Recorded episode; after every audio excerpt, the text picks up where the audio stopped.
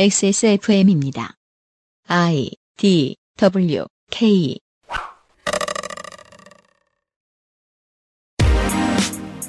그 알실의 유승균 PD입니다. 보수도 중도도 진보도 극좌도 극우도 한국의 정치 세력이 아무도 꺼내지 못하는 말이 있습니다. 평균적으로 한국인은 잘 산다. 이 앞에 말은 빼고 뒤에 말 앞으로는 못 살 수도 있다만 말하니 미래를 준비하기 위해 세금을 어떻게 다뤄야 할지에 대한 논의도 진행될 수 없죠. 정치권이 법인세 문제로 전선을 갈라 싸우고 있습니다. 이 싸움이 어디로 가면 좋을지에 대한 이야기가 2022년 7월 두 번째 목요일에 그것은 알기 싫답니다.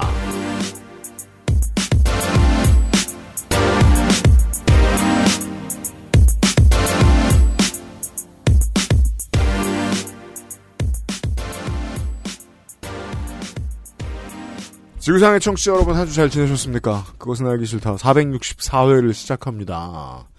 저는 덕질인과 함께 있고요. 네, 안녕하십니까. 홍성갑입니다. 저의 지금 상태는 preview 모드입니다. 그게 뭐예요? 내일 나온다고요. 무료 체험판 덕질인이 있고요. 네. trial. 어, 윤세민 에디터도 있습니다. 안녕하세요. 윤세민입니다. 네. 어, 새로운 코너 파일럿 시간입니다. 제가 이제 그 오늘의 게스트한테도 뭐 여러 번 설명을 제가 그 모시면서 드렸습니다만 제가 이 직업이 가장 싫은 이유는 10년 내내 벼락치기를 하면서 살고 있기 때문이거든요. 음, 그렇죠. 매주 수요일이 무슨 기말고사 같은 거예요, 제 인생은. 네. 그러니까 여기저기 병이 나지. 그래서 이 지긋지긋하다. 이럴 때일수록 대신 어딘가에서 이제 활을 당겨주는 어, 원딜러가 좀 필요하다. 음. 그래서 이제 원거리 딜러를 섭외를 해서 우리가 지금 저 방송을 녹음을 했죠. 네, 네. 어, 문제는 이 양반이 원거리에서 말하는 것 같다는 거죠. 그렇죠. 사상 가장 작은 목소리를 가진 게스트. 아, 녹음을 바- 제가 받았잖아요. 네. 아, 너무 안절부절 못 하겠는 거예요. 작아진 앤트맨인가요? 앤트맨인데 작아진 상태로 인터뷰하는 거예요? 네, 앤트맨이 death metal을 부르는 것 같은 그리고 voice 톤이었습니다. 이게 또 상대적으로 유피님 목소리가 크잖아요. 네, 우리가 헤드폰으로 모니터링을 하잖아요. 그러니까 이분이 귀에 유피님 목소리가 크게 들리니까 본인 목소리는 더 작아지시는 거예요. 그래서 점점 작아지다가 파형이 이렇게 소멸이 되는 거예요. 그렇죠. 그 이제 그 가시는 길에 제가 저 대화를 했는데 아주 어, 기가 죽어 계신 거예요. 네, 너무 못한 것 같다. 게스트한테 무슨 짓을 한 거야? 아, 하지만 제가 이제 뭐 게스트분들한테 다 말씀드립니다만 저는 이게 믿음이에요. 방송은 못할 수 있는 성격의 것이 아닙니다. 전 자전거라고 생각합니다. 만에 한 명은 못 배울 수도 있어요. 9,999명은 다 배웁니다. 전달할 만한 저널리즘을 가지고 계신 분일 거 아니에요? 네, 기대해 주십시오. 새로운 코너가 준비되어 있습니다. 그리고 이 전통이 이번 주에도 깨지지 않았네요. 뭡니까? 다음 시간 게스트가 티저로 나와 있는 아, 그렇습니다. 그렇죠. trial 모드. 네, 금요일에 만날 거고요, 덕질이는. 어, 의사소통. 금주의 의사소통. 박성열 씨가요. 아, XSFM25의 gmail.com으로 메일을 보내주셨습니다. 저는 이분 메일이 약간 무슨 네. 그러니까 이상한 사람이 보낸 메일인 줄 알았어요. 박성열 씨는 뭐 이상한 사람일 수도 있죠. 아니, 수는 없습니다만. 그 메일 제목이 네. 거두절미하고 네. 아베 피살 사건의 범인은 코지마 히데요다. 네. 어, 인류 게임사의 거장이죠. 네, 그래서 네. 이, 상한 사람이 보낸 메일인가 보다. 이상한 음모론을 가지고 있는 사람이. 네, 알고 보니까 낚시 제목을 쓰신 거였어요. 네. 박성열 씨께서. 미국의 DC 같은 포첸의 한 유저가 특정 국가, 특정 대륙 사람들은 다 똑같아 보인다는 인종차별 정선을 담아 아베 신조의 암살범은 메탈 기어 시리즈와 데스 스트랜딩의 개발자 코지마 히데오다라는 농담을 가짜 뉴스로 만들었습니다. 이게 이제 설명할 필요가 좀 있는 게 요즘은 이런 게 이제 그냥 유머죠, 게시판에서. 웬만한 사람들이 이게 가짜라는 걸 알고 접할 수 있는 것들. 그렇죠. 이제 뭐 포챈 얘기 나와서 말인데 미국의 이제 양인들이 많이 만드는 짤 중에 이런 게 있죠. 나는 미래의 내 자식에게 이것이 땡땡땡이었다고 말할 것이다. 라고 말하면 그건 정답이 아니에요. 무조건 가짜거든요. 그래서 그 얼굴이 비슷해 보인다거나 느낌이 비슷해 보이는 걸 가지고 장난치는 거죠. 장난을 치기 위해 가짜뉴스의 기법이 필요한 거예요. 인류는 그만큼 발전했어요. 문제는 뭐냐면 그게 진짜라고 믿는 사람들이 생긴다는 겁니다. 이 게시물을 한 프랑스 코미디언이 접하고는 코지마 히데오는 아베 신조의 암살범일 뿐 아니라 유명 J리그 선수이며 AC 밀란의 레전드다 라는 트윗으로 조롱했는데 여기까지는 농담이지요. 여기까진 정상적인 게시판 사용입니다. 그걸 또 프랑스 극우 정치인 데미안 레이유가 진지하게 받아들여 극좌파의 소행이라며 코지마 히데오의 사진을 게시했고 이후 이 사진과 거짓 정보가 이란과 그리스의 언론을 통해 방영되기에 이르렀습니다. Oh my dear. 그러니까 이란 YTN 같은 데서 음. 누가 심각하게 이런 얘기 했다는 거겠죠? 데미안 레이유는 사과했고 코지마 프로덕션은 적극 규탄하며 법적 조치를 예고했습니다. 해외에서도 존재하는 팩트체크 없는 신기한 가짜뉴스 파동을 보고 그 알실이 그동안 많은 회차에서 다룬 여러 요소가 떠올랐습니다. 프랑스나 이란, 그리스의 명절에도 기사 읽기 놀이가 있으면 하반기에 한 건은 이미 확보했을 텐데 하고요. 이건 세계 명절 기사 읽기 놀이용이죠, 사실. 참고로 그 저희 급이에요. 저희 기사 읽기 놀이에는 이미 한 건이 확보되어 있는데요. 우리 청취자 퀴즈 같은 거 해볼까요? 이번 기사 읽기 놀이에는 사상 최초로 기사 읽기 놀이에 같은 기사를 두 번 읽는 기사가 나옵니다. 그게 무엇일지 맞춰주세요. 그렇고요. 보통 같은 스튜디오에 있는 사람은 정답을 알고 있지 않나요?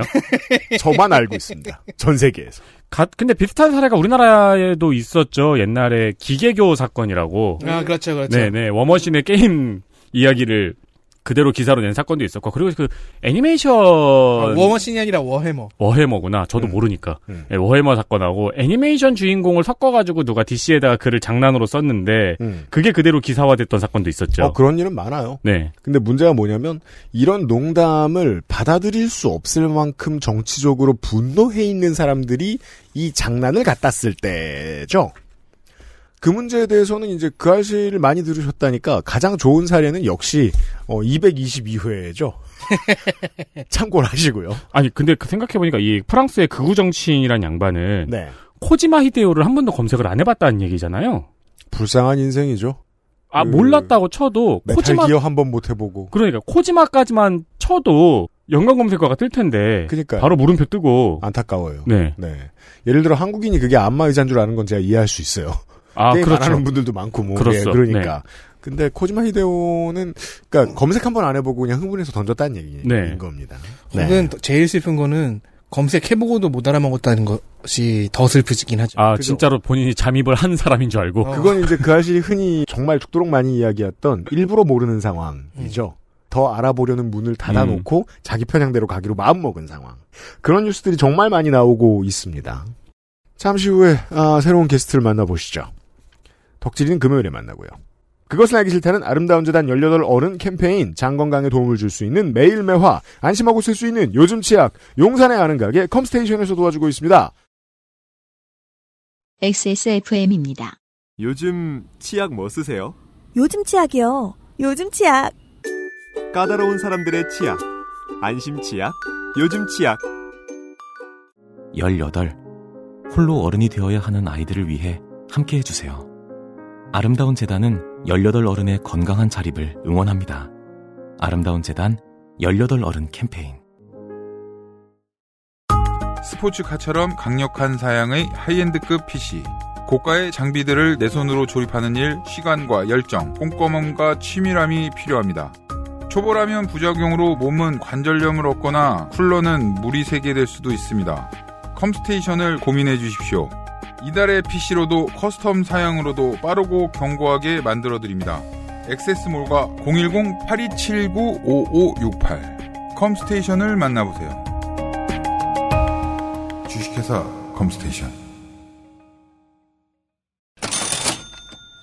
컴스테이션 광고를 좀 하겠습니다. 하늘 높은 줄 모르고 치솟는 물가. 참고로 유가는 좀 떨어집니다. 곧 그래도 제가 처음 차 살 때가 1,300원대여가지고 제가 얘기했잖아요. 제가 2048원에 첫 기름을 넣고 얼마나 튼튼한 체질을 가지고 살았는가. 이건 싼 거야! 이러면서. 제가 얼마 전에 주유소 오픈한 연도인 줄 알았다 그랬잖아요. 네. 지금 미래로 갔죠. 다시 현재와 과거로 돌아올 겁니다. 곧. 근데 이제 음식값하고 다른 생필품들 가격은 쉽게 떨어지진 않을 거예요. 네. 그래서 말인데요. 더더욱이 이제 여러분들은 이제 올 한 다음 달쯤에 이제 XSFM 티셔츠를 사셔야 될 이유가 생기는 겁니다. 가격이 안 올랐는데 더 좋아졌어요. 그러니까요. 이게 이제 구성원의 입장에서 웃을 일인가는 생각을 해봐야겠지만 청취자 여러분들 입장에서 웃을 일이죠. 그렇습니다. 하지만 사셔야 됩니다. 그 진짜 피부로 닿는 거는 점심값 직장인들. 그리고 여름 여행을 계획한 당신 허리가 휘고 있습니다. 그렇습니다. 이럴 때는 덕질인의 방법론을 우리가 채용해보는 것도 방법입니다. 집에 콕 박혀라. 그렇죠. 컴스테이션 데스크탑을 지르고 집에서 PC로 여러 가지를 즐겨보는 것은 어떨까요?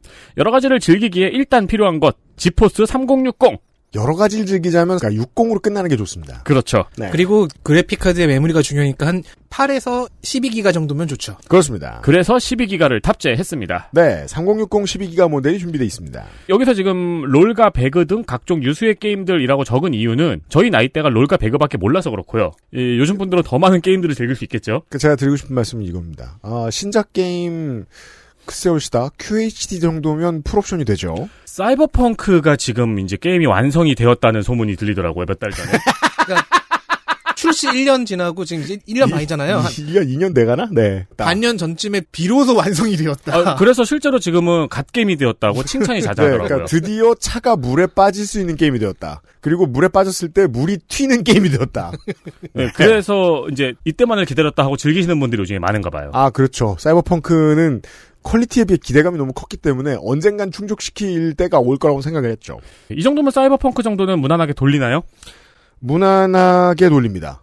사이버펑크는 지금 1년 반이 지났음에도 아직도 너무 high maintenance라 풀업은 안 되고요. 네. 무난하게 즐길 수 있습니다.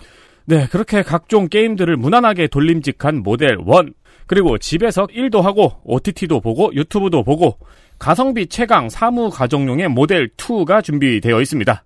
모델 2로도 사실 웬만한 게임들은 돌리긴 돌려요. 네, 사양이 높지 않은 게임들은 가능하죠. 깊이 알지 않으시는 분들을 위해 말씀을 드릴 것 같으면 그냥 내가 FH다. 1920, 1080이다. 네.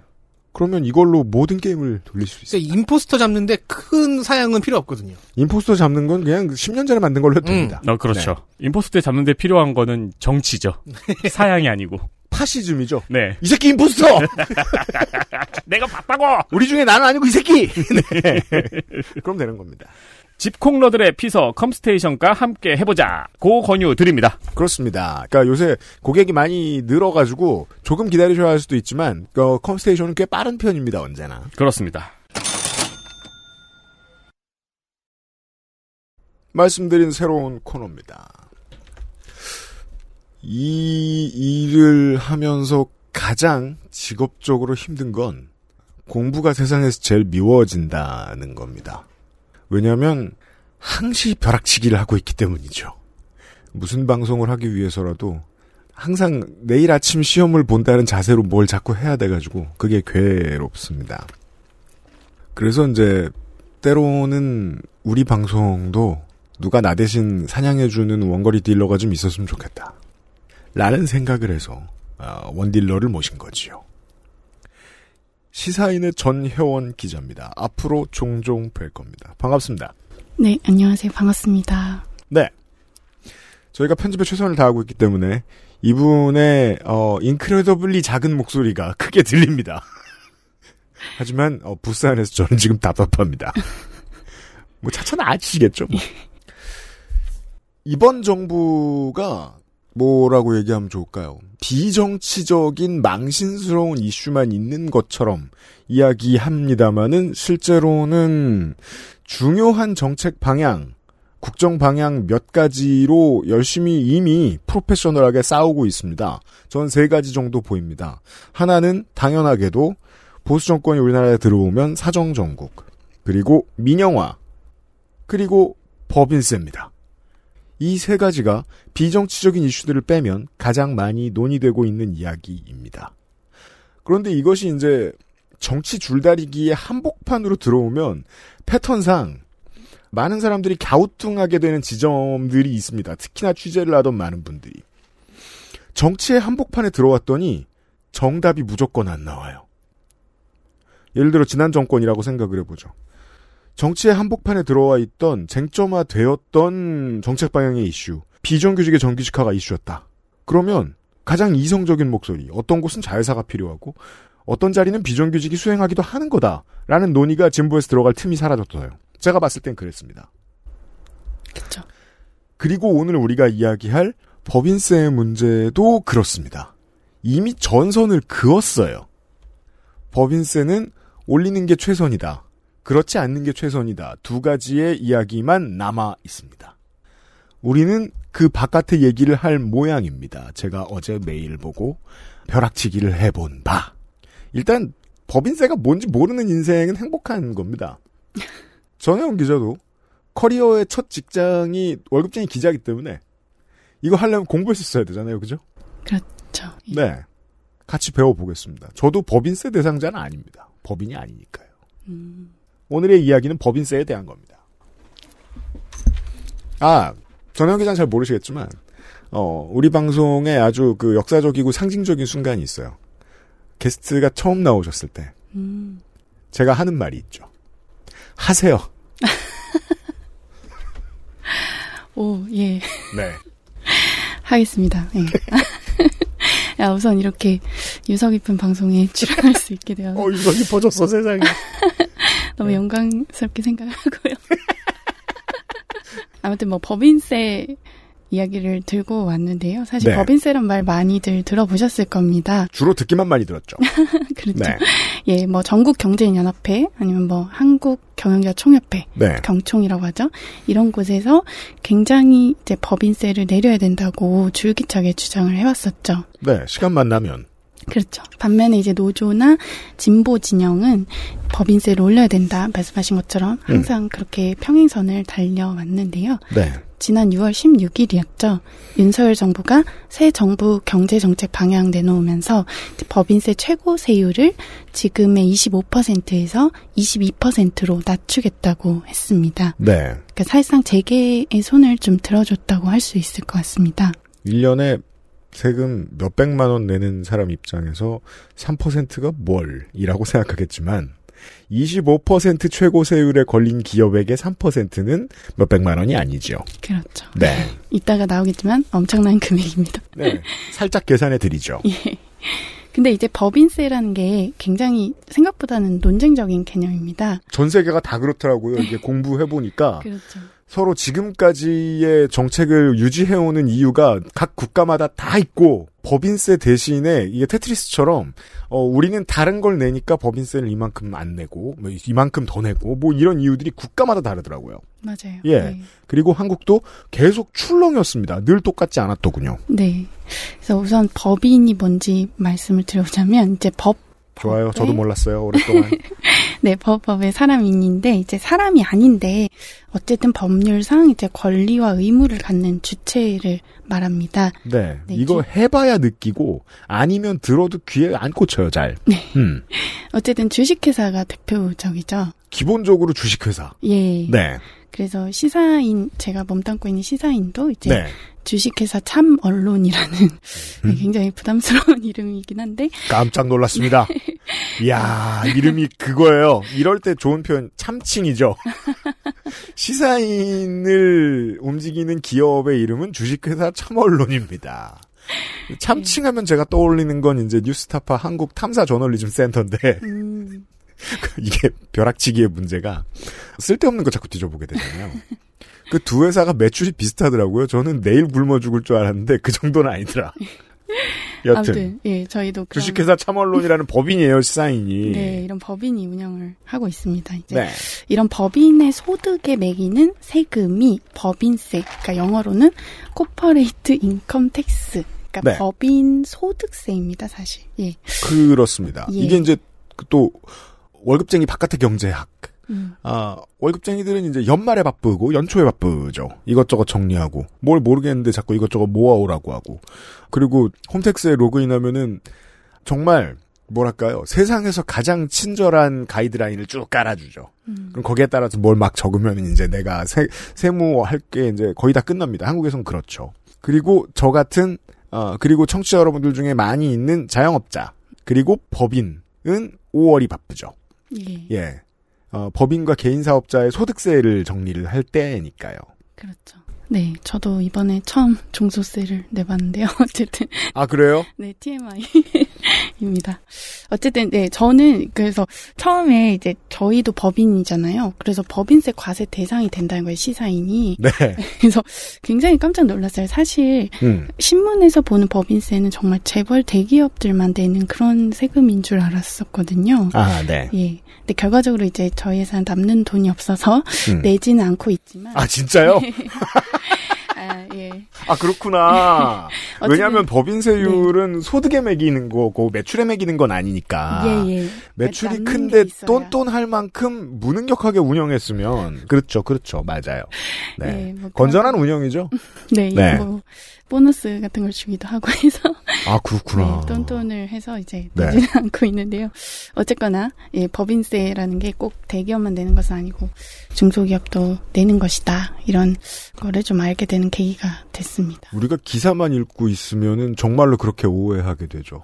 법인세 하면 왠지 막 백대 대기업인 것 같고 그들이 내는 세액이 많긴 한데 그러나 어쨌거나 들으면서 조금 다르게 생각하시는 분들이 이제 주식회사를 운영하거나 본인의 회사의 매출이 커졌을 때 법인 전환을 고려해 본 적이 있으신 분들이겠습니다.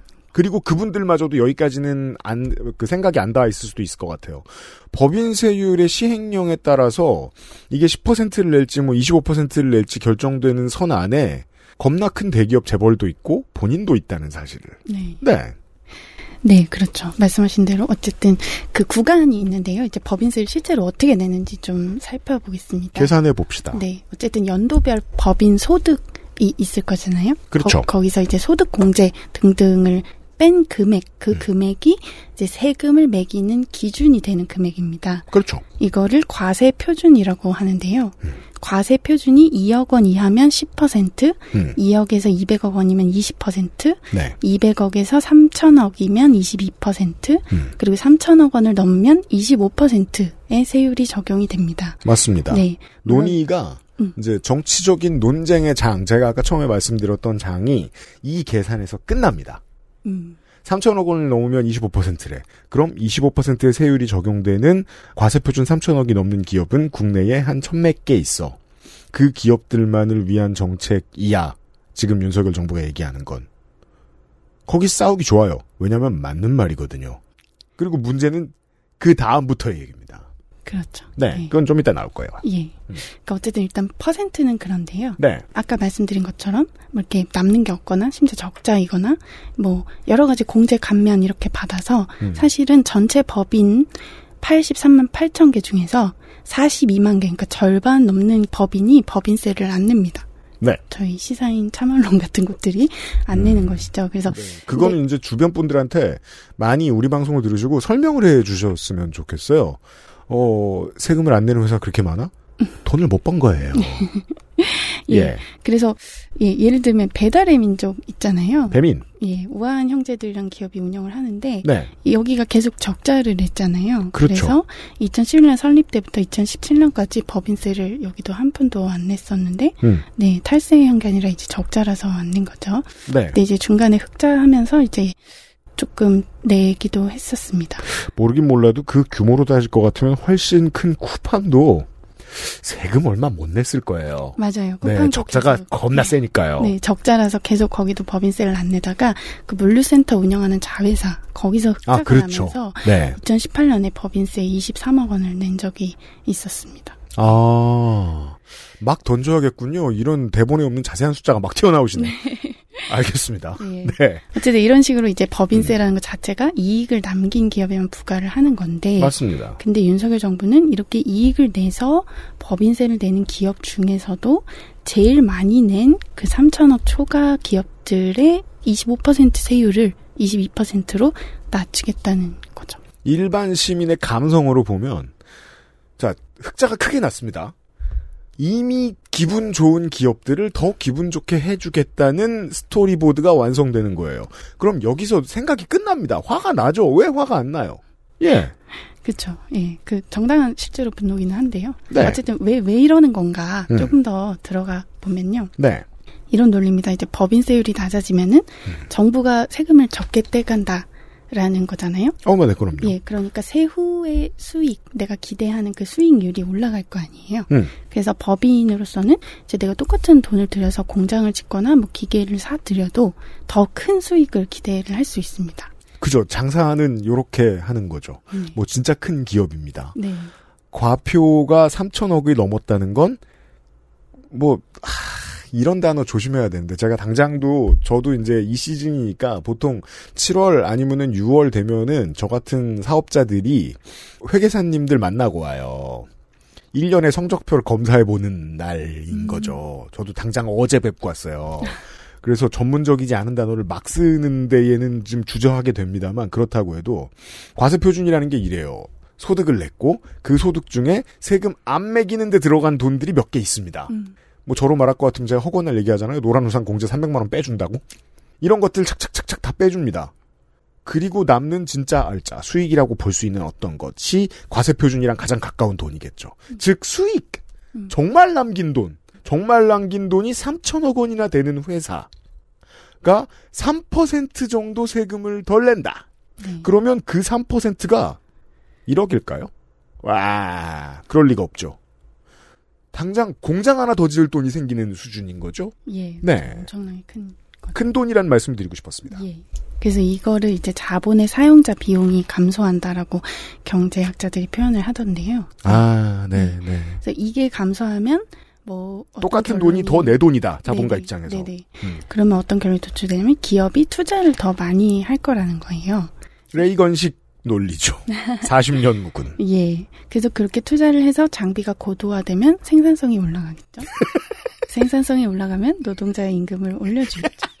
아니면 정말 막 잘 되니까 사람을 더 뽑을 수도 있겠죠. 네네네네 네. 물론 이제 기계를 들이는 거니까 자동화가 돼서 고용이 오히려 줄어들 수도 있지만 아, 네, 그렇죠. 네. 어쨌거나 뭐 생산성이 올라가고 좋아진다. 이, 적어도 있는 사람도 임금 올라갈 거다. 대체 KT는 회사 이미지가 좋아질 거라고 생각하고 그런 TV 광고를 내보내는지 모르겠지만 병원에 로봇이 왔다 갔다 하는 거 보고 있는 광고를 보고 기분 좋은 사람은 드물어요. 그러게요. 다 자기 하지만- 얘기하고. 네. 수익이 더 나면 그런 걸 고도화시킬 수는 있을 겁니다. 그렇습니다. 네. 그래서 그런 과정이 지속되면 심지어 경제 성장도 할 수 있지 않겠니? 아유 많이 웃으시네. 왜냐하면 제가 얘기했잖아요. 레이거노믹스라고. 50년째 똑같은 이야기를 왜 계속하는 정치 세력이 있는가? 아, 뭐 그쪽 입장에서 얘기해 보죠. 매력 있는 스토리보드예요. 네. 뭐 희망적이죠. 아주 네. 네, 긍정적이고요. 그래서 윤석열 대통령이 왜 도어 스태핑이라고 하지 않습니까? 요즘에 그 출근하면서 막 던지는 시간. 네. 질문을 받는데 이제 이 소위 와이노믹스가 너무 부자 감세 아니냐 이런 질문을 받으니까 그럼 하지 말까? 하하 이러면서 음. 그렇죠. 네 그러면서 기업이 제대로 뛸 수 있게 해줌으로써 시장 메커니즘이 역동적으로 돌아가게 만드는 것이 중산층과 서민에게 큰 도움이 된다고 생각하기 때문에 내가 그러는 것이다라고 이제 얘기를 했는데요. 많은 사람들이 그 오해하는 지점이 있어요. 윤석열 대통령이 아무 준비 없이 아침에 출근길에 이거 하는 거다. 아니고 밤에 누가 와서 가르쳐 준다고 하죠. 예. 내일 이런 질문들이 나올 수 있는데 그때는 요런 자료를 가지고 요런 생각을 해서 요런 얘기 해주시면 좋습니다라고 다 깔아준다고 얘기를 전 들었습니다. 음, 예. 근데도 막 던지는 것일 뿐. 이거 봐요. 얼마나 고급스럽게 잘 정리했습니까. 시장 메커니즘이 역동적으로 돌아가게 하는 것이 중산층과 서민에게 큰 도움이 된다고 생각하기 때문에 예. 낙수 효과란 소리죠. 네. 예, 도리도리 하면서 그런 얘기를 했는데, 네. 예, 그래서 제왕적 대통령제를 깨러온 요정이 아니냐, 누가 그러던데. 네. 어쨌든, 네. 근데 사실 이 윤석열 대통령이 말한 이 믿음이 많은 경제학자들이 광범위하게 공유하는 것입니다. 아직도 경영학과 경제학과 2학년 때 다 듣는 수업 내용일 그렇죠. 겁니다. 예. 네. 그래서 가장 유명한 논문 중에 하나는 이제 세금, 그냥 어떤 종류를 따지지 않고 세금을 국내 총생산 GDP죠. 네. GDP의 1%만큼 인상할 때마다 실제 GDP가 3%까지 낮아진다. 그러니까 세금을 올리면 음. 경제가 덜 성장한다. 이런 연구 결과가 아주 대표적이라고 할 수 있고요. 이- 아직도 이런 연구가 나옵니다. 예, 네. 뭐 2,000번 넘게 인용이 됐던 것 같은데. 그러니까요. 뭐, 뭐, 날로 먹고 사는 학자들이 아닌 이상, 뭐, 많은 자료들을 가지고 이런 결과를 내놨을 거 아니에요. 그리고 이 이야기는 이런 스토리라인을 가지고 오죠. 조세는 세질 때마다 요 앞에 말한 단어를 가지고 붙여볼까요? 경제의 역동성을 줄이는 효과가 있다라는 거예요. 음. 예. 그래서 이제 법인세를 1%포인트 인하하면 1년 뒤에 GDP가 0.6% 높아진다. 이런 연구 결과도 또 있습니다. 예. 음. 이두 가지 정도가 좀 제일 유명한 결과인데요. 네. 네. 물론 이제 법인세랑 경제 성장이 별로 관계가 없던데 이런 연구 결과도 있고요. 음. 그리고 법인세가 투자에 영향을 미치긴 하는데 이러이러이런 조건에 의해서 그런 거야. 그러니까 약간 좀 제한적이야. 이렇게 보는 연구도 있기는 합니다. 야. 네. 근데 어쨌든 법인세를 깎는 것이 뭐 이론적으로나 실증적으로 투자에 도움이 된다. 나가서 이제 경제 성장에 긍정적이다. 그러니까 네. 부정적이지는 않다. 이런 것들이 적어도 경제학계의 다수파랄까요? 뭐 주류라고 할까요? 그런 음. 분들에게서는 좀 어느 정도 네 합의된 견해 물론 요즘에 많이 또 깨지고 있지만 그런 견해로 일단은 네 보입니다. 언론인들이 이제 그 경제학자들의 연구 결과를 우르르 살펴볼 때 그런 얘기들 많이 듣게 되는 것 같아요. 언론인들은 진보적인 입장들도 따라 쓰느라 열심히 찾아가지고 오는데 매번 어려움을 겪죠. 생각보다 모수가 적으니까. 경제학자들은 얘기하죠. 진보적인 얘기할 것 같으면 처음부터 경제학을 선택하지 않았을 것 같다. 그렇게 해서 이제 어, 진보적인 경제학자가 될 만했던 사람들이 24살 때 다 빠져나가고 한 번 빠져나가고 남은 사람들은 기본적으로 보수와 자본의 입장에서 학자가 되는데 그 사람들이 하는 얘기를 들어보면 법인세는 경제 전체에 부담이 된다. 음. 라는 얘기가 그래요. 다수파의 견해가 된다. 사실 이거 한 세 문장으로 정리하셨지만 한 주일 동안 이거 엄청 공부하셨을 거 아니에요, 그죠? 파파고를 돌려가면서 그럴 수밖에 네, 없습니다. 논문 초록들을 아유 이러면 정확성에 문제가 생기네 어쨌든 괜히 말했네. 그럼에도 이제 다수 경제학자들의 견해의 평균 정도는 감을 잡으실 수 있었을 거 아닙니까, 그죠? 그렇죠. 예, 네. 많이 인용된 것들을 주로 이제 보면서 네. 네, 어쨌거나 그런 게 견해인데요. 이 왜 이러냐면 이게 사실 그 논리가 간단한 논리는 아닙니다. 많은 경제학자가 보기에는 음. 법인에 높은 세금을 매기면 결과적으로 그 피해는 평범한 사람들 노동자들이 본다는 거예요. 좀 더 들어볼까요? 예. 그러니까 법인이라고 하지만 사실 사람이 아니잖아요. 법인은 사람이 아니죠. 예. 그러니까 누군가 이 내야 되는데 이거를 법인이 걷어서 낸다고 표현을 합니다. 그러니까 법인이 음. 그 자기의 세금 부담을 뭔가 투자를 아끼든지 음. 노동자들의 임금을 올려줄 수 있는 걸 안 올려주든지 음. 아니면 소비자 가격을 올리든지 음. 혹은 뭐 주주들에게 배당을 좀 덜 한다든지 음. 이런 방식으로 각 경제 주체들한테 전가를 할 수 있다는 겁니다. 이게 이제 듣고 있으면 짜증나지만 한 번 더 생각을 해 보게 되는 게 실제로 세금 시즌이 오면 회계팀이 모여서 큰 회사의 경우 다 이 얘기를 합니다. 세금이 이번에 이만큼이 나왔다. 왜냐하면 우리 실적이 지난번에 이렇게 좋았기 때문이다. 하지만 이건 부담스러운데 어떻게 해야 이 부담을 줄일 수 있을까? 왜냐하면 세금 부담은 줄일 수 없으니까. 그리고 다른 데서 부담을 줄이려고 하죠. 여전히 아 그 빈 부분은 있어요. 너네들 번 거 어쨌는데 벌었으니까 매긴 거 아니야? 그 답은 안 해요. 그렇죠. 왜냐면 자본님을 건드리진 않기 때문에. 음. 예. 여튼 그 래서 네. 그렇게 전가를 할 수 있을 뿐더러 아예 해외로 공장을 옮겨버릴 수도 있죠. 그죠. 회사가 커지면 커질수록 그건 옵션이 되죠. 예. 네. 그러니까 예를 들어서 소득세가 높아도 이민을 가는 거는 개인한테는 너무 큰 결정이잖아요. 왜냐면 나의 경제적인 모든 역량은 이 땅이 혹은 이 커뮤니티가 한 7, 80% 가지고 있으니까. 그렇죠. 근데 법인인데 전 세계에 다 팔리는 물건을 우리가 팔고 있다. 예. 예. 그렇다면 옮기는 게 더 쉬운 거죠. 네. 거기다가 이제 무형 자산 요즘에는 뭐 여러 가지 이렇게 기술 기업들이 있지 않습니까? 그럴수록 더 음. 옮기기가 쉬우니까. 네. 네. 그래서 최적의 법인세율은 사실 0%야. 이렇게 보는 경제학자들도 상당히 있습니다. 그 재밌죠. 네.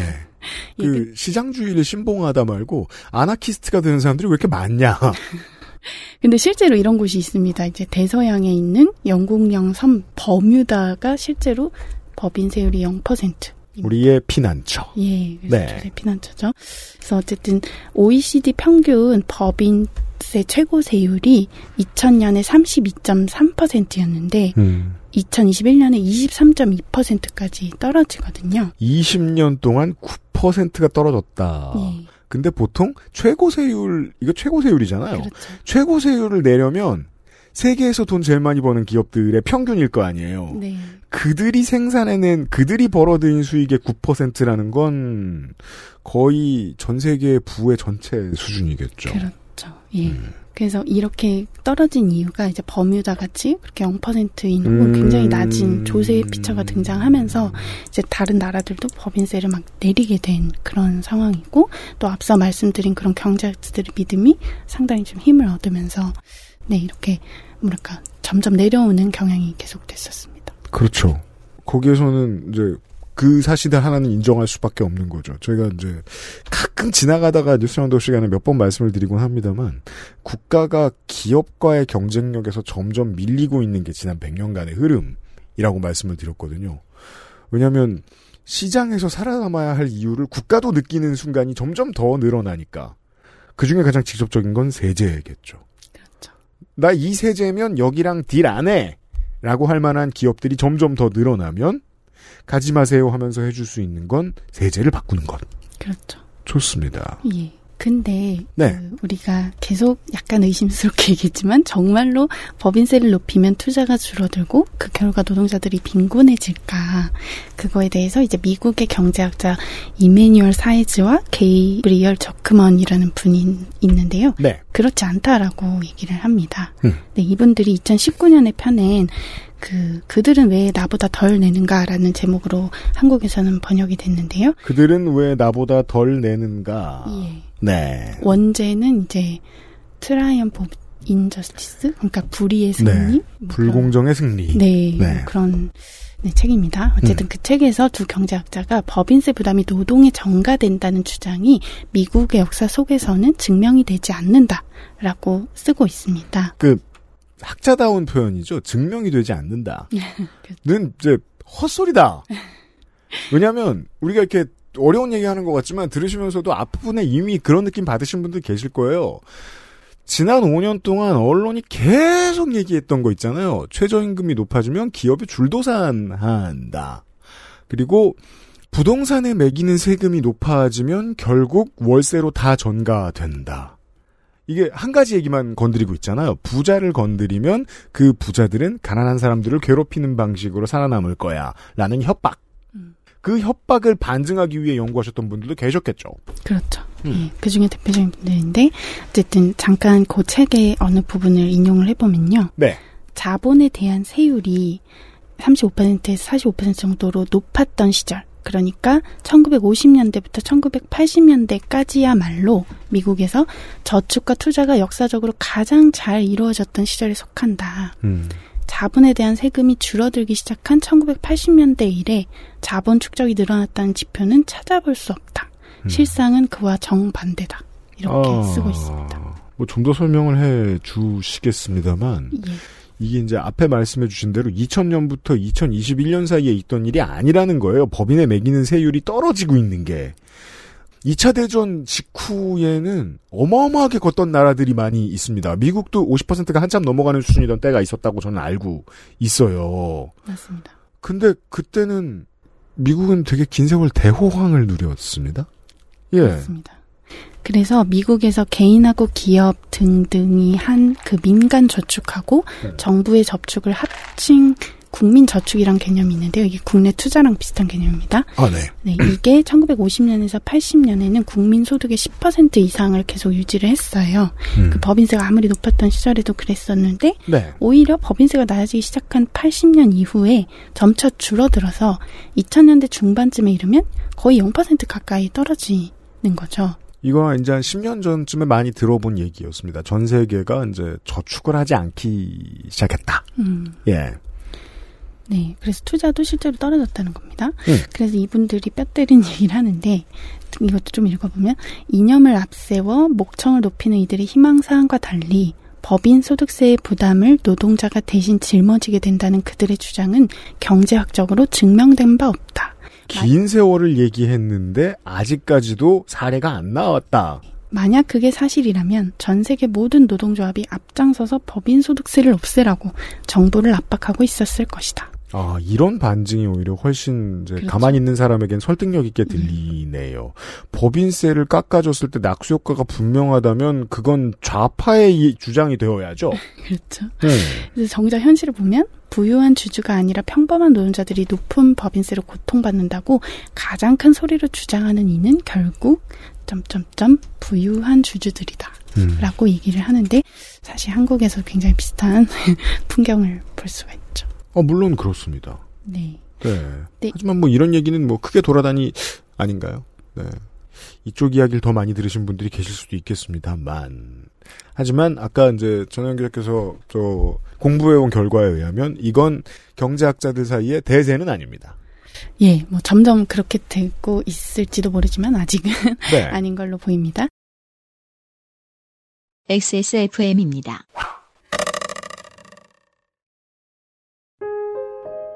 뭔가 그곳을 떠난다는 게 되게 믿기지가 않았거든요. 반평생보다 더 많이 자랐는데 갑자기 떠나게 된다니까 믿기지도 않았고 여러분의 독립은 몇 살이었나요? 보육원의 아이들은 만 18세가 되면 시설을 나와 홀로 살아가야 합니다. 어른이 되기는 아직 이른 나이. 곁에 아무도 없다면 그것은 자립이 아니라 고립입니다. 18. 홀로 어른이 되어야 하는 아이들을 위해 함께 해주세요. 아름다운 재단은 18 어른의 건강한 자립을 응원합니다. 아름다운 재단 18 어른 캠페인. 매일매화는 화장실을 자주 못 가시는 분, 더부룩해진 장으로 힘들어하시는 분들께 도움을 드릴 수 있는 건강기능 식품입니다. 매일 보는 즐거움 매일 매화 제조 극동 에치팜 판매 TNS 건강기능식품 광고입니다. 과일 먹을 거였으면 양치는 이따 하지 그랬어. 어? 왜? 맛있는데 과일? 방금 이따 끈 거 아니야? 이가 막 시리고 혀가 마비돼서 과일 맛을 못 느낄 텐데. 아, 요즘 치약 모르는구나? 자연 유래 성분만으로 만들어서 입안을 자극하지 않거든. 오, 요즘 치약은 다 그래? 아니, 요즘 치약만 그렇지. 요즘 치약. 하루 세 번 자연으로 만든 치약. 성분부터 효과까지 안심 치약, 요즘 치약.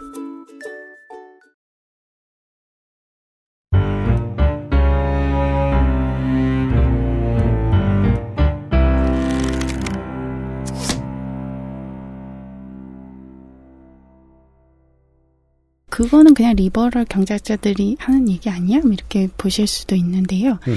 사실 IMF IMF도 요즘에 많이 달라졌지만 IMF의 이제 경제학자들이 낸 보고서가 있는데 이것도 좀 IMF 보고서를 좀. 봅시다. 네, 2019년에 나온 건데 이제 네. 트럼프 정부의 법인세 인하 정책이 어떤 효과를 냈는지를 들여다본 거예요. 네, 우리 트럼프도 했습니다, 이거. 그렇습니다. 2017년 말에 법인세 최고 세율을 35%에서 21%로 우리보다 훨씬 통 크게 깎았습니다. 어, 장난 아니에요.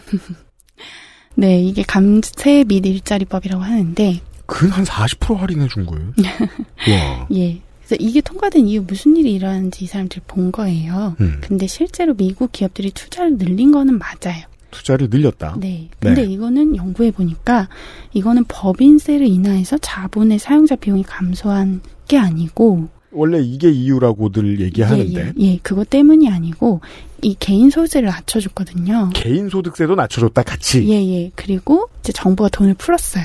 음. 그래서 개인의 가처분 소득이 증가한 결과 경제 전체적으로 수요가 굉장히 늘어났고 이 수요가 늘어나니까 기업들이 아, 앞으로 매출이 늘겠는데 이렇게 기대를 하고 투자를 했다는 거죠. 이제는 기억이 가물가물합니다만 도널드 트럼프 집권 초 중반까지 즉 팬데믹이 오기 전까지는 미국 경제가 우상향이었어요. 음.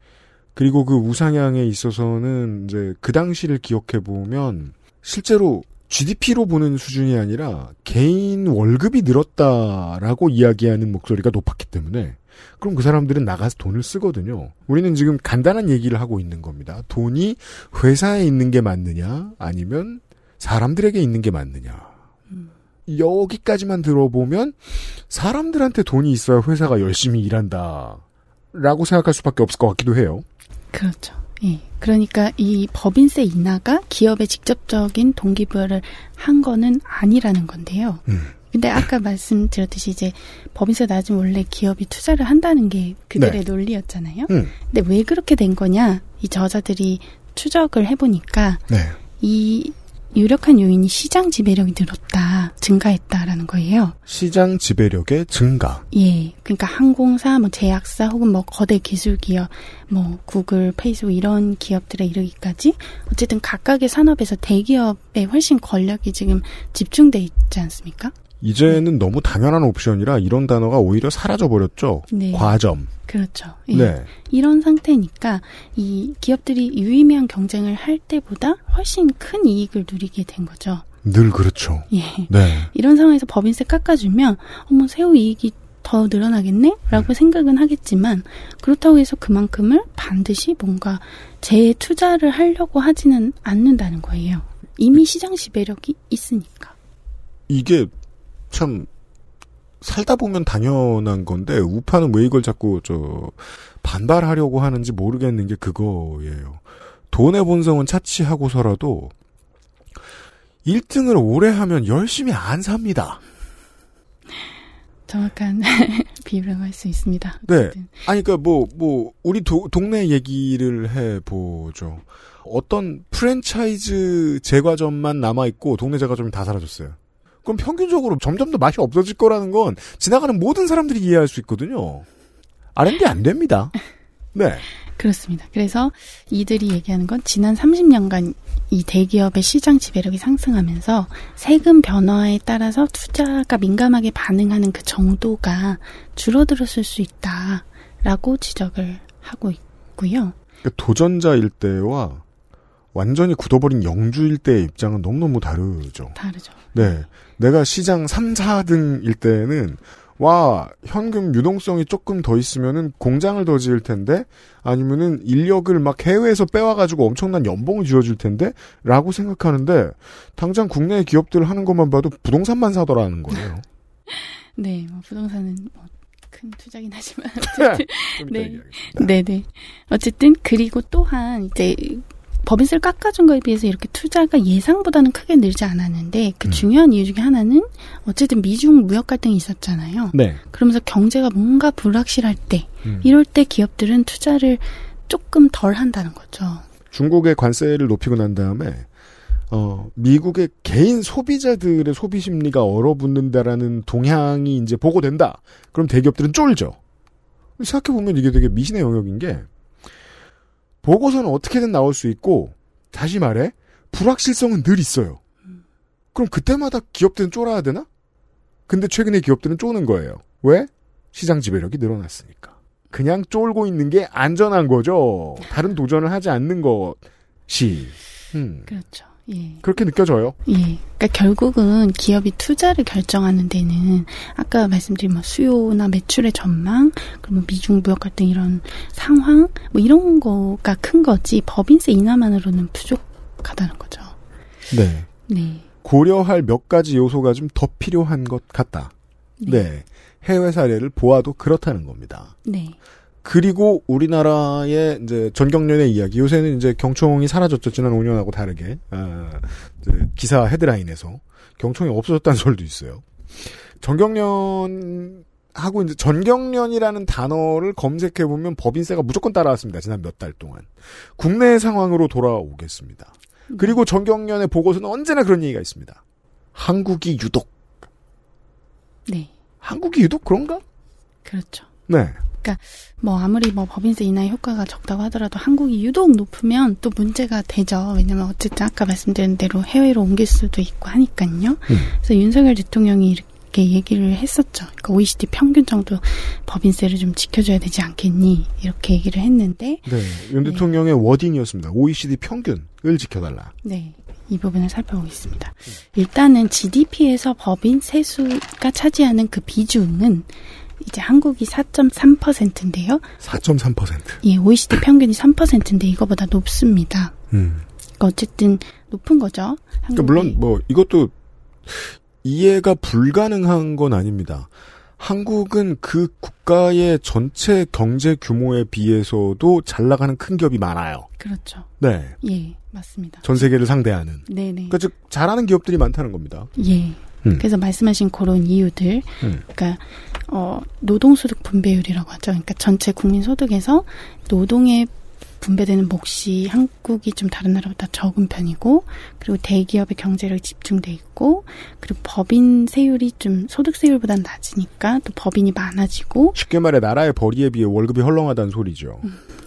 저 그리고 네. 이제 제조업 비중도 높다 보니까 음. 사실은 기업의 소득이 그만큼 많기 때문에 음. 세- 같은 세율이라도 이제 법인세 수의 비중이 높아질 수가 있기는 합니다. 네. 네.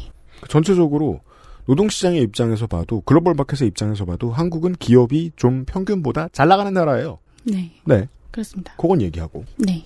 그러면 세율은 어떤 것이냐? 세율은 과도한가? 예. 한국의 법인세 최고 세율 명목이죠. 이거는 지방세 포함해서 27.5%로 OECD 평균 23.3%보다 4.2%포인트 높습니다. 그래서 37개 중에 11위예요. 근데 아, 앞서 보신 것처럼 이제 다 그 최고 세율을 내는 게 아니라 그 과세 표준이 되는 그 소득이 3천억을 초과하는 기업만 내는 거잖아요. 그 여기서부터 이제 복잡한 계산을 해야죠. 그렇죠. 아니 어떻게 복잡한 계산 안 하고 유권자로서 승리할 수 있겠습니까? 왜냐하면 큰 돈 앞에 놓고 머리 굴리는 사람들은 얼마나 인생을 복잡하게 사는데 우리도 조금은 따라가야지 보자고요. 윤 대통령이 말한 저 27.5% 그죠? 일단 25%가 국세고 네. 여기서 10분의 1은 지방세로 나가야 되니까 그러면 27.5%일 거예요. 27.5%를 세봤더니 OECD 평균은 23.4%인데 4%가 더 높다더라.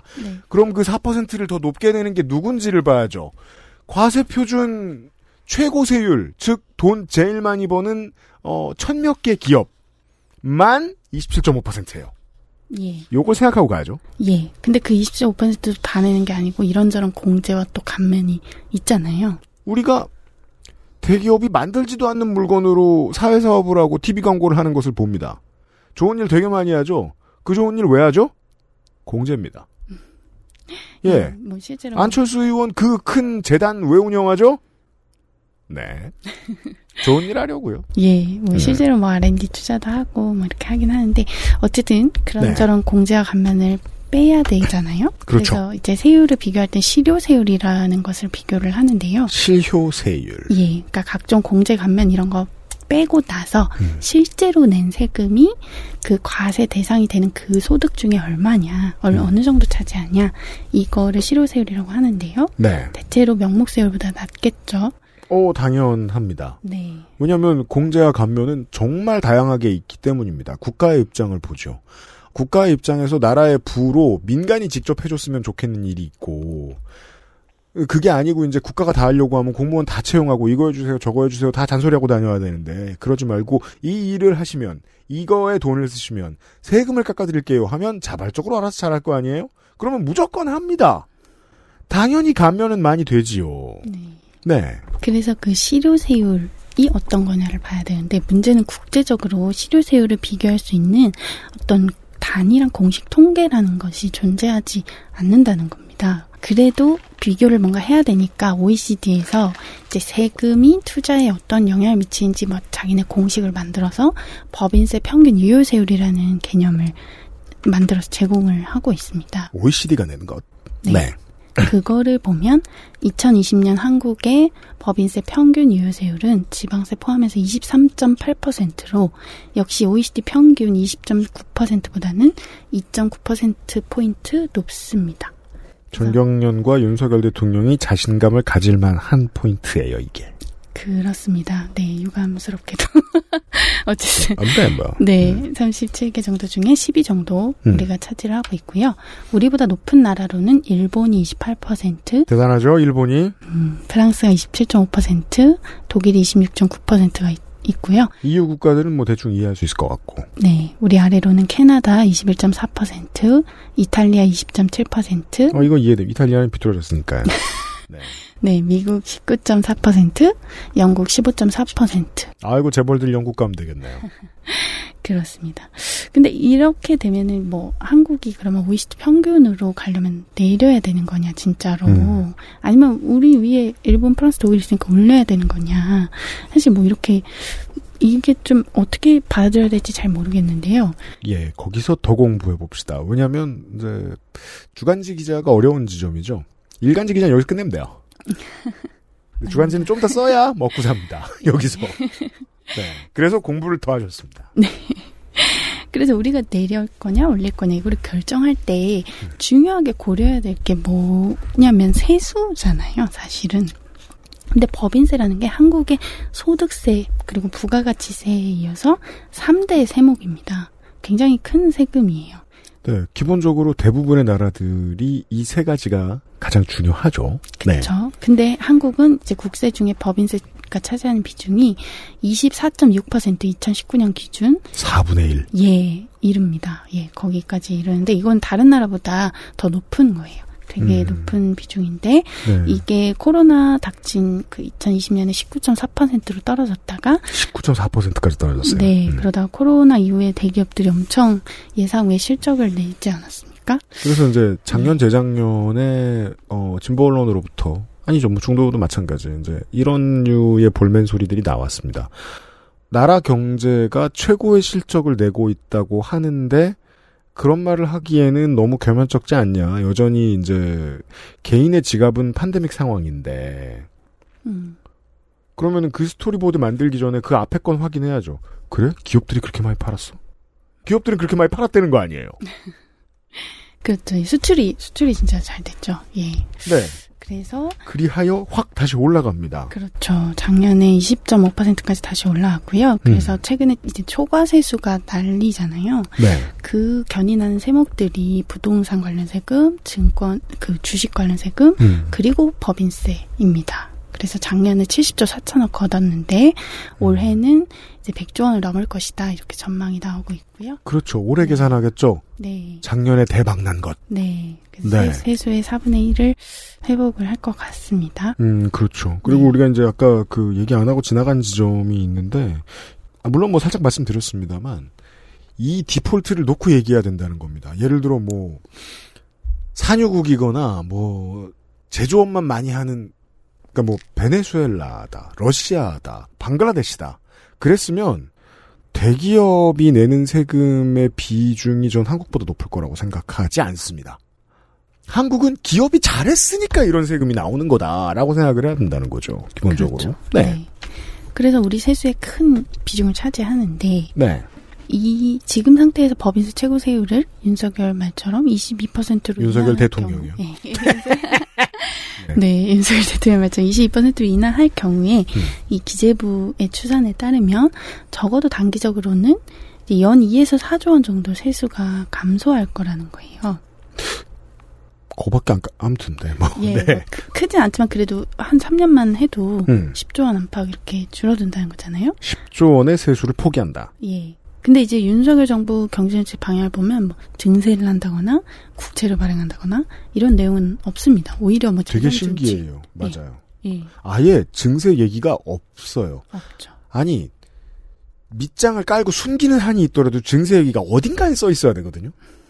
아예 없습니다.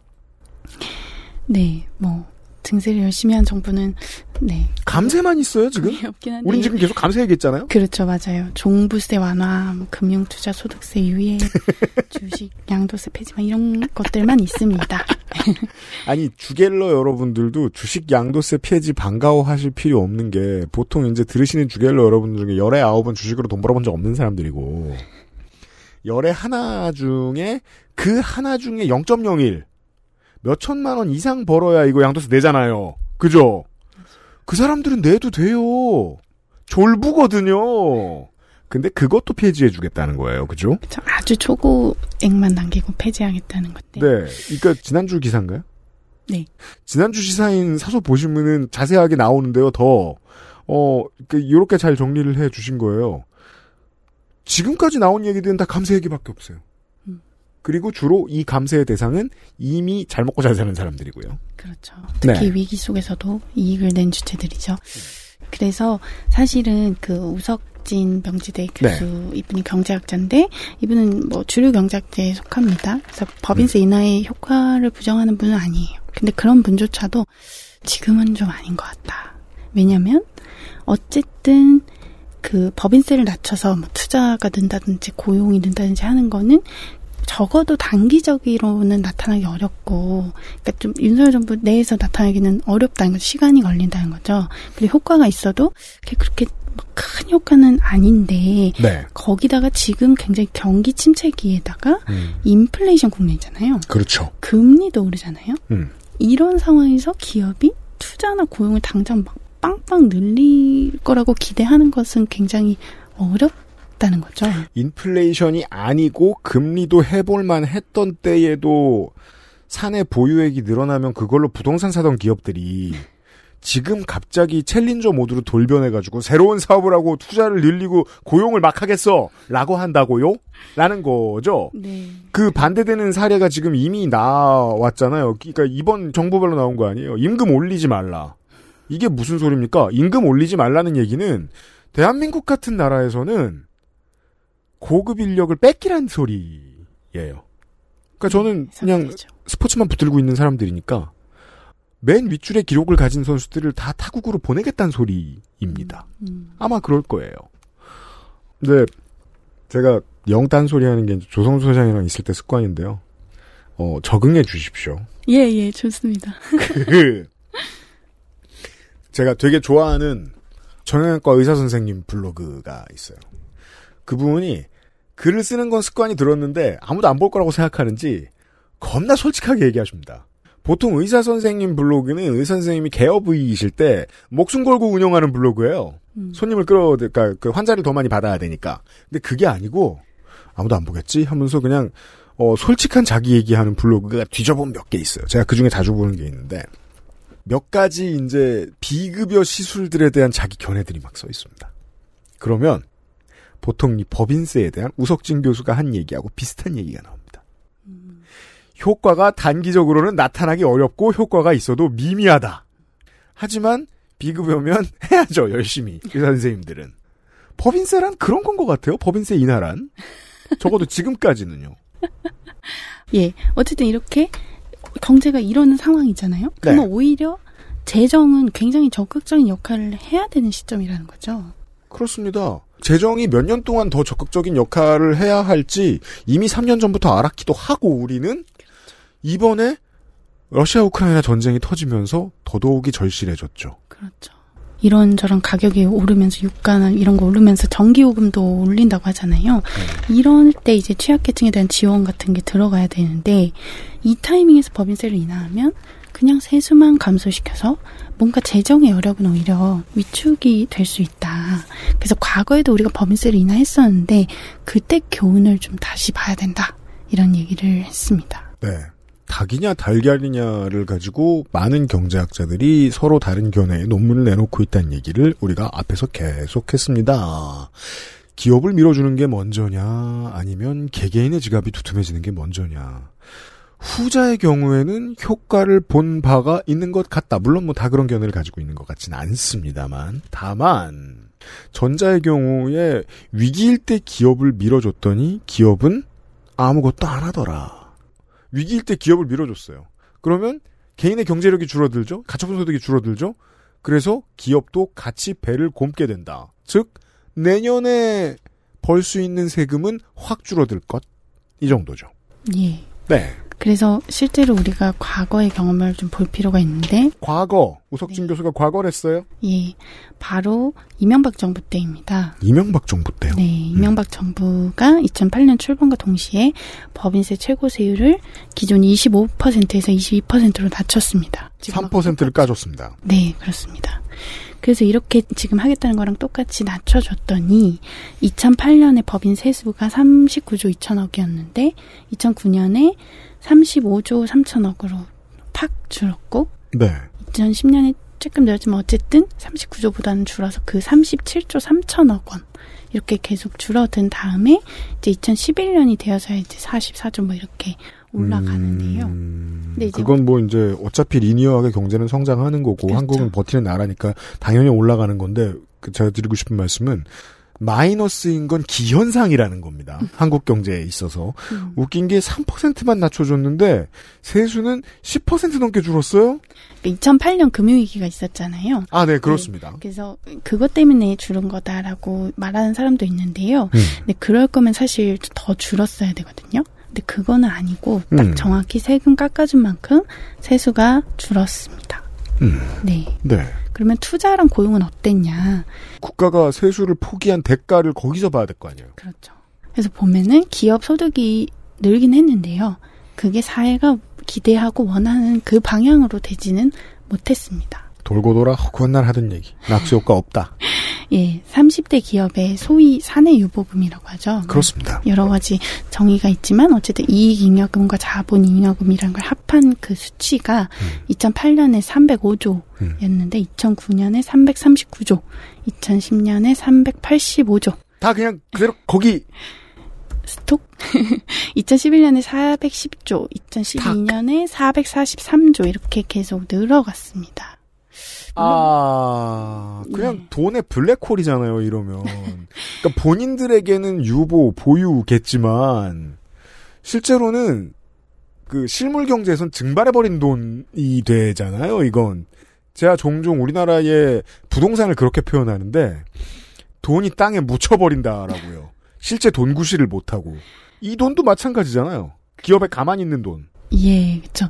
물론 이제 그 사내유보금이 다 현금성 자산은 아니고 이제 투자는 금액들이 대부분이긴 한데 그 중에 현금성 자산이 뭐 한 18%에서 15.2%로 줄기는 했었지만 그 전혜원 기자가 공부를 많이 해와서 말을 하니까 제가 평소보다 점점 더 왼쪽으로 가네요. 제가 원래 이 정도는 아닌데. 네. 네. 스크루지 덕 아세요? 예? 스크루지 덕 아세요? 잘 그 도널드 덕의 스피노프 중 하나인데요. 네, 그 돈 많은 할아버지 있어요. 기업인인데. 아, 예, 예. 네. 그 취미가 그 저 유보금 수영장에서 저 수영하는 거예요. 음. 금화로 돼 있거든요. 인상적인 장면이에요. 네. 예, 그러니까 어쨌든 사내유보금이 뭐다 전부 꺼내서 쓸 수 있는 현금은 아니지만 그럼에도 불구하고 유보하고 있는 그 돈이 늘어났다는 거죠. 음. 그래서 심지어 보다 못한 보수 정부 박근혜 정부가 2014년에 기업 소득 환류 세제라는 걸 도입해서 아, 너네 법인 소득 늘었는데 투자 배당 임금 인상 안 하면 그거에 대해서 세금을 내라는 제도를 도입을 합니다. 네. 박근혜 정부도 꽤 참은 거예요, 이걸. 그랬다가 정말 그 기업이 저 꿍쳐놓고 있는 돈이 눈덩이처럼 늘어나니까 그냥 두고 볼 수 없게 된 거죠. 네. 네. 그렇죠. 그래서 사실상 사내유보금에 법인세를 물렸는데 이 역시 이제 다른 것보다는 배당이 좀 늘었다는 평가가 있습니다. 아, 그러니까 이제 사내 유보금이 크면 클수록 거기에 맞춰서 법인세를 더 낼 수밖에 없는 세제였는데 이 기업소득 환류 세제라는 게 이렇게 해서 돈을 꿍쳐놓고 있지 말아라라는 메시지를 주면 어 투자를 할 줄 알았더니 예그 혹은 고용을 더 많이 할 줄 알았더니 어차피 세금으로 나갈 거 주주들한테 네. 이 정도로 했다. 네, 안 하는 것보다는 낫지만 조금 그렇죠. 그래서 이게 지금 투자 상생 협력 촉진 세제라는 이름으로 바뀌었는데 네. 이 제도를 투자 상생 협력 촉진 세제. 네. 네. 이 제도를 또 없애겠다고 하고 있습니다. 아 진짜요? 없애겠다더라고요. 음, 그러니까 우리가 이제 앞에 세 줄만 보고 화내느라 뭘 더 없앴는지 못 봤네요. 이것도 없애는군요. 그렇습니다. 네, 음. 없앤다고 하는데요. 네. 감세 꽤 많이 하네요 이번 정부. 네. 예.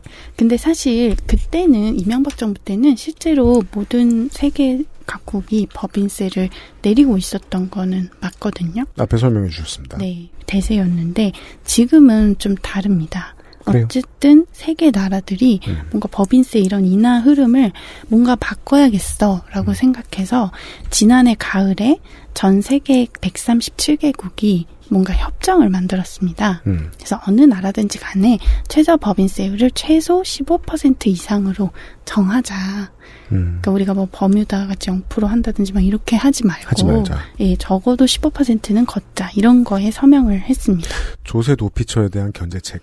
그렇죠. 그런 거를 만든 거죠. 그더 나아가서는 이제 원래 잘 나가던 나라들이 경쟁력을 다시 되찾기 위한 방법이군요. 그렇죠. 사실은 네. 세수가 제대로 거치지 않았기 때문인데요. 특히 이거를 주도한 게 미국이라는 걸 좀 살펴볼 필요가 있습니다. 아, 그럼 그렇습니까? 네. 그러니까 자기 나라에 거대 기술 기업이 많은데 이 나라들로부터 세금을 거둘 수가 없는 거예요. 아, 애플, 메타 막 신출 규모를 이 나라 저 나라.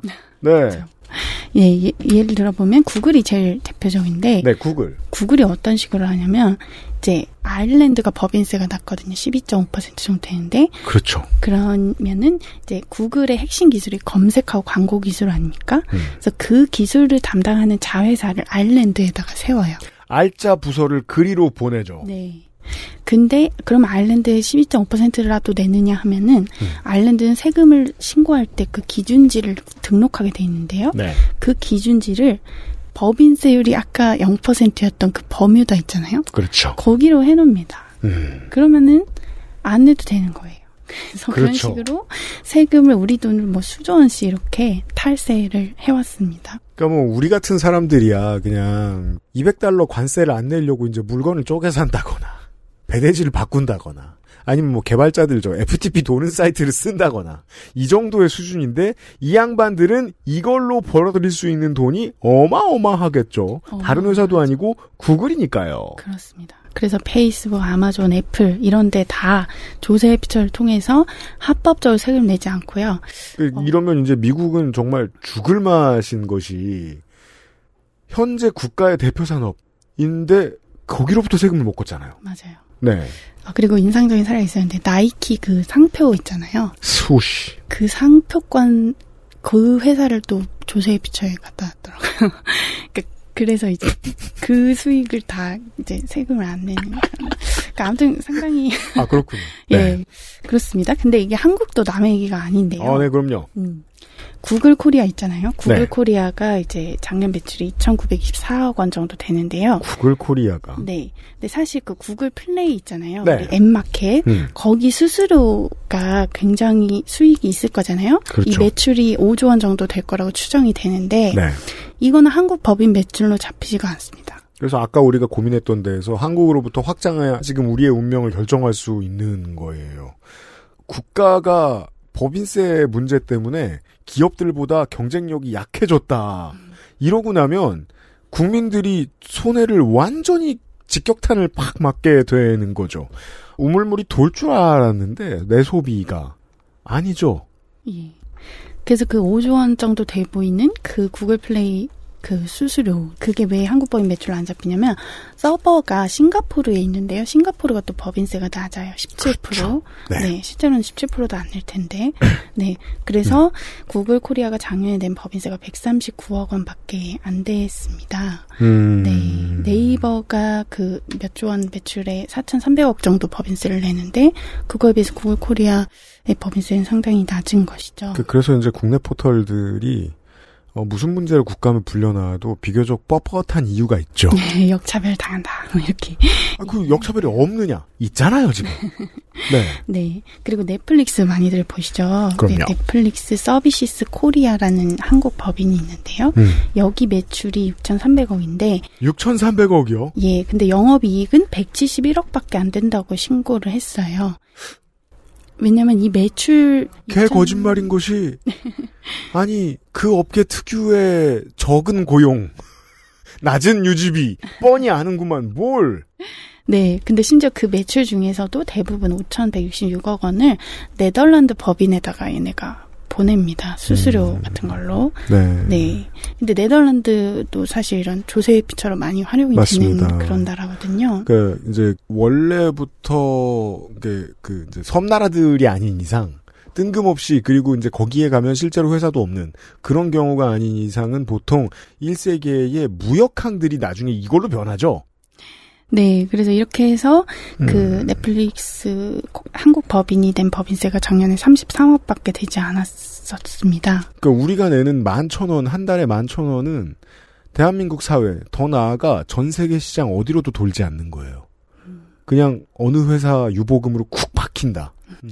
네, 그래서 사실 우리나라 국세청이 뭐 구글 코리아나 넷플릭스 코리아에 대해서 뭐 세금 추징을 막 6천억 원, 800억 원 이렇게 더 내라 이렇게 음. 해가지고 막 불복을 하고 막 이런 절차가 맞아요. 진행이 되고 있습니다. 네. 어쨌든 이런 식이다 보니까 이제 어떤 나라든 간에 15%는 내게 하자 우리가 이런 음. 협정이 생기는 거죠. 네. 네. 그 지난주에 이제 시사지 씨가 해주셨던 이야기를 좀 기억해 보실 필요가 있는 것이 미국이 가치로서의 연대를 자꾸 이야기하는 데에는 중국 견제만 이유가 있는 게 아닙니다.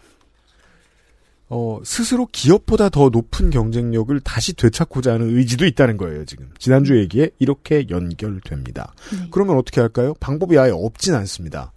조세 도피처로 활용되는 국가들에게 어, 국제적으로 외교 무대에서 불이익을 줄 방법을 생각해내보자. 가치로 연대만 어떻게 해요? 무슨 협박이 있어야지. 그렇죠. 할 거예요 아마. 네, 근데 사실 이렇게 협정을 했는데 실제로 그럼 각국에서 법을 바꾸고 해야 되는 거잖아요. 네. 이게 사실 쉽지는 않습니다. 왜냐면 민기적 민기적 허겄죠. 네, 법인세가 낮은 나라들이 반대를 할 거잖아요. 그럼요. 자기네가 기업을 유치할 수가 없게 되니까. 네. 그래서 최근에 유럽 연합이 그 법인세 최저세율을 유럽 연합 차원에서 합의를 하려고 했는데 음. 이것도 헝가리가 좀 반대하면서 이제 최근에 불발이 됐었는데 아. 네, 헝가리가 이제 법인세가 9%밖에 안 되는 나라여 가지고 몇 퍼센트 요? 9%. 아, 그러니까 이런 나라들 같은 경우에는 예. 왜 우리 그런 거 있잖아요. 그 아니 천만 원 버는 사람이든 백만 원 버는 사람이든 규모에 맞게 사라져요. 제가 그래서 방송에서 이제 잊을만하면 얘기하는 게 상대적 가난이라는 게 한 달에 1억 벌고 한 달에 1억 5천씩 쓰는 사람들 있단 말이죠. 패턴에 맞게 사라진단 말입니다. 조세 도피처로 활용되는 1세계 국가들은 거기에 맞는 살림살이가 있겠죠, 아마. 예. 당장 이러라고? 이 세수를 다 포기하라고? 음. 그러니까 그런 입장이 기업, 다르겠죠. 예, 기업 유치를 못하게 되니까 네. 그래서 막 좀 어려움이 있습니다. 근데 음. 어쨌든 이번 협정으로 OECD 추정에 따르면 전 세계 정부가 법인세를 연 1,500달러, 약 196조 원 정도 더 거둘 수 있을 거라고 추정을 하고 있습니다. 196조 원 정도. 네. 아, 1,500억 달러? 예. 예, 예, 예. 음.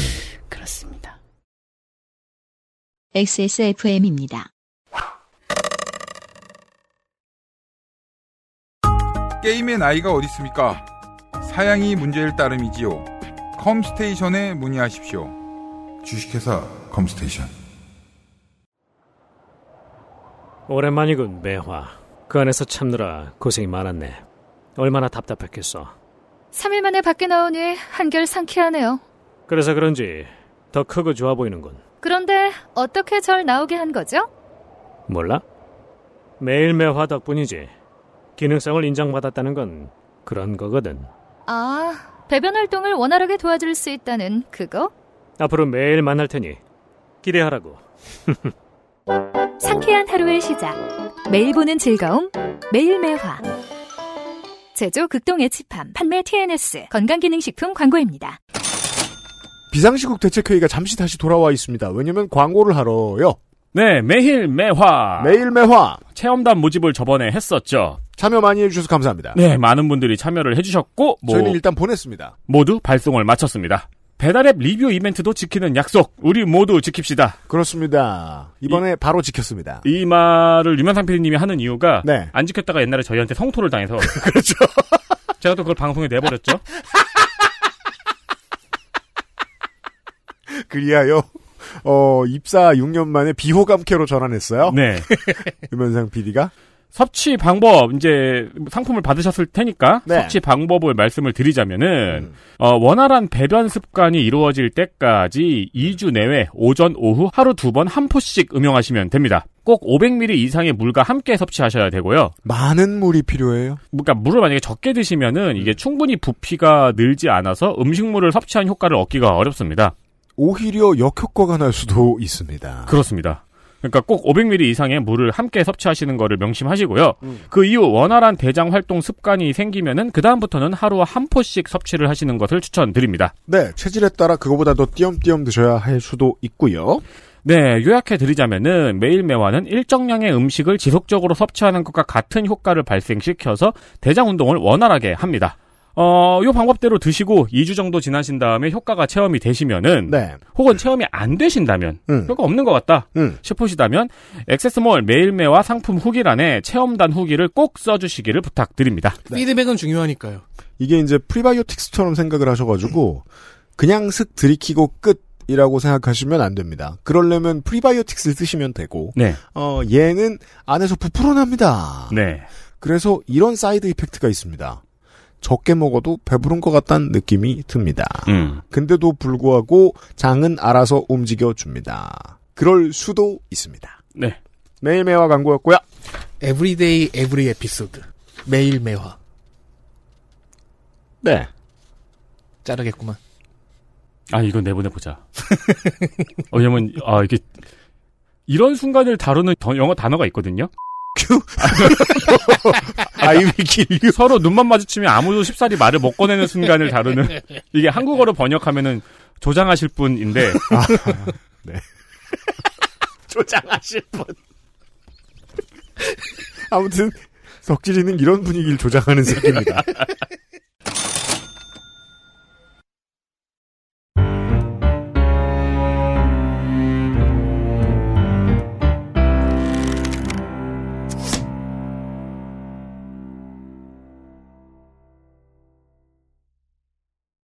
다시 한국으로 돌아오면요. 봅시다. 네. 사실 뭐 전 세계적으로 최저 법인세 15% 만든들 한국 최고 세율 25%는 너무 높다 이렇게 계속 주장을 할 거잖아요 기업들이. 물론 그럴 겁니다. 네, 그래서 이 얘기를 다시 해 보면요. 음. 진보 진영에서는 이제 법인세를 계속 올려야 된다는 것이 이제 세금 개혁의 핵심, 조세 개혁의 핵심이라고 주장을 그동안 해왔었습니다. 자 왼쪽으로 넘어와 봅니다. 네, 그렇습니다. 그래서 한국 기업이 이렇게 아까 보셨듯이 다른 나라보다 그래도 비교적 법인세 부담이 높지 않니? 이 얘기를 하면은 아 근데 다른 나라 기업들보다 우리는 사회보험료 부담이 적잖아. 이 얘기를 하거든요. 사회보험료의 부담이 적다. 네. 한국 기업이 내는 사회보험료 부담이 다른 나라보다 좀 낮기는 합니다. 음. 이거는 세계은행에서 이제 기업들이 그 세금하고 사회보험료 합해서 어느 정도 이윤에서 부담하느냐 이거를 수치를 내는 게 있는데 네. 이거를 보면은 이제 OECD 평균보다 우리가 낮습니다. 그러니까 OECD 평균이 41.6%인데 우리는 33.2%여서 좀 낮은 편인 건 사실입니다. 음. 예. 근데 여기도 좀 맹점이랄 게 있는데요. 뭐가 있습니까? 네. 우리는 사실 이제 법적으로 월 소득의 8.33%에 해당하는 돈을 퇴직금으로 기업이 적립을 하게 돼 있잖아요. 근데 이런 법정 퇴직금이 존재하는 나라가 사실 많지가 않은데, 그래서 이거는 사회보험은 아니잖아요. 음. 그래서 사회보험료 통계에는 빠져 있는 거예요. 아, 근데 어쨌든 기업 입장에서 이거는 사회보장 성격으로 내야 되는 돈이기 때문에 뭐 21세기 들어 창업한 기업들 중에는 이 제도를 운영하지 않는 중견기업에 해당하는데도 그런 기업이 많이 있는데 한국 기업의 전통들 중 하나라고 볼 수도 있을 것 같아요. 음. 네, 퇴직금 쌓아놓는 것. 예, 그러니까 아무튼 퇴직금을 무조건 이렇게 해, 해야 되는 거 네. 음. 이거를 합치면 사실 또 한국의 사회보험료 기업의 사회보험료 부담이 그렇게 막 다른 나라에 비해 낮은 것이냐 이렇게 말하기는 어려운 거죠. 음. 네. 조세 개혁의 핵심 의제라는 것은 음. 뭐 좌나 우나 법인세 가지고 물고 들어지는데 정말 법인세가 핵심이냐 그렇지 않다는 거예요. 앞에서 우리 얘기했잖아요. 네. 기업이 내는 세금의 비율이 전체 이제 세목들 다 합해서 걷어들이는 세금의 4분의 1이다. 네, 그게 많이 올라온 거거든요. 나머지 75%가 있을 거 아니에요. 그렇죠. 그게 메이저죠. 그렇죠. 예. 음. 그래서 어쨌든 법인세 최고세율을 25%까지 올려놨고 네. 대기업 공제 완면도 많이 줄어들어서 어쨌거나 실효세율도 우리가 평균 이상 된다는 거 아니에요? 음. 그러면은 결국은 뭐 여기서 더 조금 더 보정할 필요는 있지만 네. 핵심은 소득세와 부가가치세 가장 큰 두 덩이의 세금 그것이 사실 핵심이라는 게 음. 예, 얘기가 나옵니다. 여기서부터는 이제 지금 정치권의 논쟁에서 태풍에서 완전히 바깥의 이야기죠. 그렇죠. 이게 늘 재밌어요.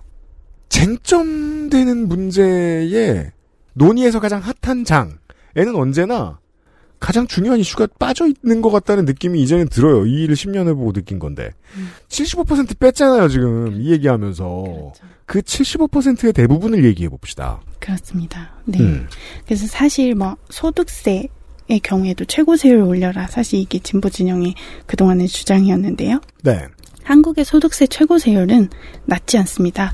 지방세 포함해서 46.2%로 OECD 평균 42.6%보다 4.4%포인트 높습니다. 네. OECD에서 19위 정도 하는데요. 음. 근데 각종 공제가 너무 많아서 실효세율이 낮습니다. 그래서 음. 전체 근로소득자 중에 37.2%가 면세점 이하로 세금을 한 푼도 안 냈습니다. 2020년에요. 네. 이게 안낸 사람들은 기억을 못 하는데. 못 하죠. 왜냐하면 네. 실제로 세금을 꼬박꼬박 내셨거든요. 그래서 난 세금 냈는데 뭔 소리야? 라고 하시겠지만 우리가 13월의 월급이라고 흔히들 부르는 그 연말 정산 소득공제. 예, 공제. 이런 공제로 결정세액, 그러니까 최종적으로 내는 금액이 0원인 사람이 거의 10명 중 4명 가까이 된다는 거예요. 음. 그러니까 그 결과 이제 우리는 GDP 대비 소득세 비중이 5.3%로 OECD 평균 8.3%보다 낮습니다. 예. 그래서 음. 사실은 공제를 줄여가야 되는 게 어떻게 보면 조세 개혁의 핵심이라고 할 수 있는 거죠. 이제 박근혜 정권 당시에 모르겠습니다. 에드벌룬을 띄우는 것도 애매합니다. 이게 증세라는 것이. 증세가 될 테니까 그런 줄 아쇼라는 말을 1년 전에 한다고 해서 증세가 된 걸 받아보고서 성질을 덜 낸다고 생각할 수 없거든요. 정치는 그 점이 어렵죠. 그래서 이제 제가 연도는 잘 기억이 안 납니다만은 올해에 소득공제에 돈을 돌려받지 못한 사람들이 너무 많다, 충격받았다라는 뉴스가 한동안 돌던 때가 있었어요. 맞습니다. 저는 이상한데 이상하다고 생각만 하고 그냥 꾹 참아야 했습니다. 무슨 소리야? 세금은 내는 거지. 라고 말해서 환영받을 곳은 없거든요. 그래서 이제 다시 한번 생각할 수 있는 거예요. 그 당시에. 현실화 한다고 했던 거예요. 맞아요. 정치는 그 이상으로 증세를 연착륙시킬 방법도 없습니다. 네. 그래서 말씀하신 게 연말정산 파동이었는데요. 맞아요. 예. 2014년에 세제 아, 그랬습니까? 박근혜 정부가 했죠. 음. 그래서 그 진보 진영에서 그때 서민 증세라고 했었단 말이에요. 그렇게 비판을 했었는데 그리고 진보 진영도 보수 정권한테 진보 진영이 때리기가 좋아요. 타격감이 좋거든요, 이게.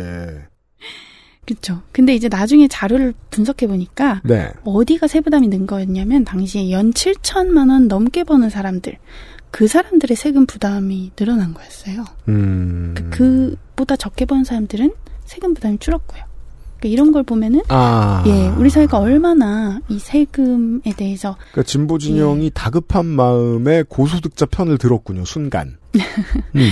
예, 실제로 연 7천만 원 넘게 버는 사람도 굉장히 내가 서민이라고 생각하는 경향이 있잖아요. 어, 그럼요. 한국 사람들은 게다가 언론이 그런 사람들의 보이스를 얼마나 대변해 주는지를 주로 그들의 보이스가 제일 크게 적용되죠. 네.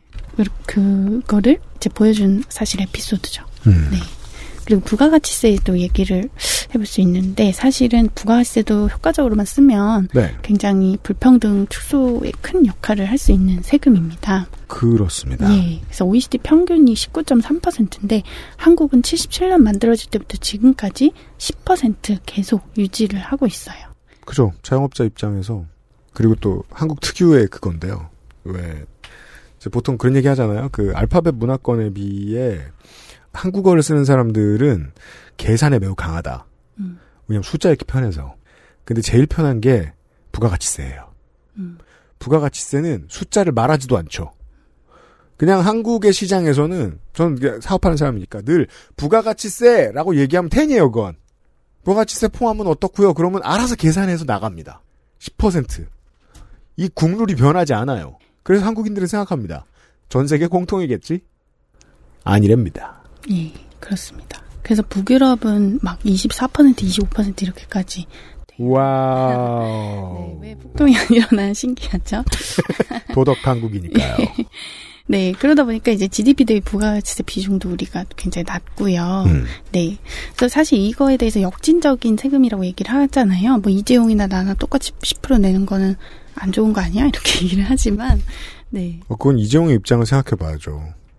이재용은 껌을 사면 껌값의 두 배를 세금으로 내야 되나요? 전 동의할 수 없습니다. 네. 네. 네. 근데 어쨌거나 그걸 걷어서 재분배를 잘 하면 되는 거잖아요. 네. 네. 그래서 사실은 이걸 또 올려야 되는데 음. 지금 사실 물가가 상승하고 있기 때문에 경기 침체이기도 하고 지금 건드리면 네, 참 얘기- 안 돼요. 어렵습니다. 얘기하기 네. 건 분명한데 그러나 앞으로 토론을 해야 되는 문제는 사실 맞는 것 같습니다. 그죠. 정치가 해결해야 할 문제인데 그리고 정치가 지금 얘기하고 있기도 한데 정치가 얘기하지 못하고 있는 쪽으로 넘어와 보니까 정치가 해결해야 되긴 되는데 정치가 영원히 몰말할 것 같은 문제처럼 느껴지지요. 맞아요. 네. 인기 없죠. 그야말로 인기 없는 얘기죠. 그죠.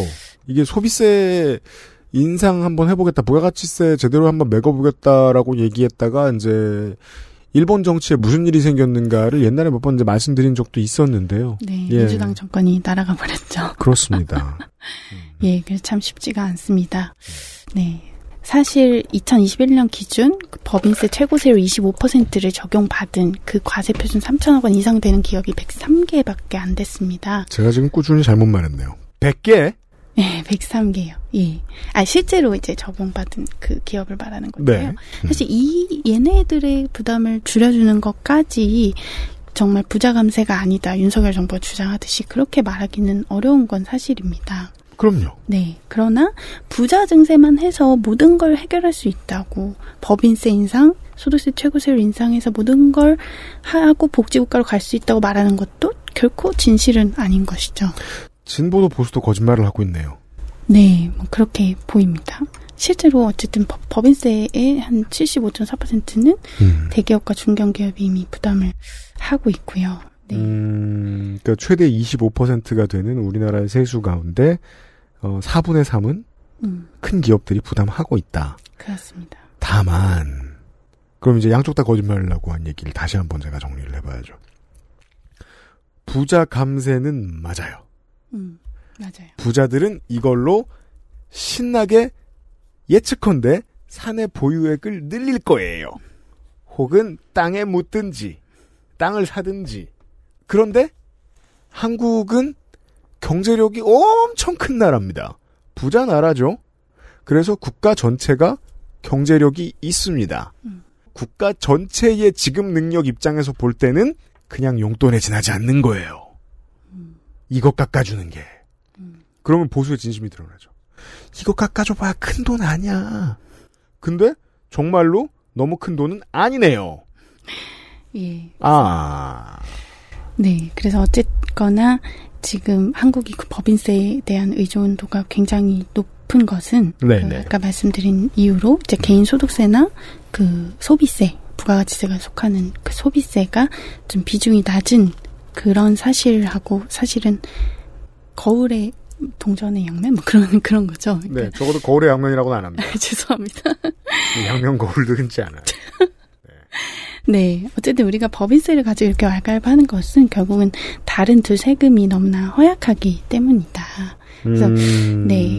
우리가 계속 이렇게 세금을 덜 내고 우리 개개인이 내는 세금을 덜 내고 대신 미약한 복지를 계속 그냥 참을 것인지 아니면 이거를 좀 더 더 내고 좀 더 내가 나락으로 떨어지지 않는 사회를 만들 건지 음. 이거는 결국 정치 공동체가 선택을 하는 일이거든요.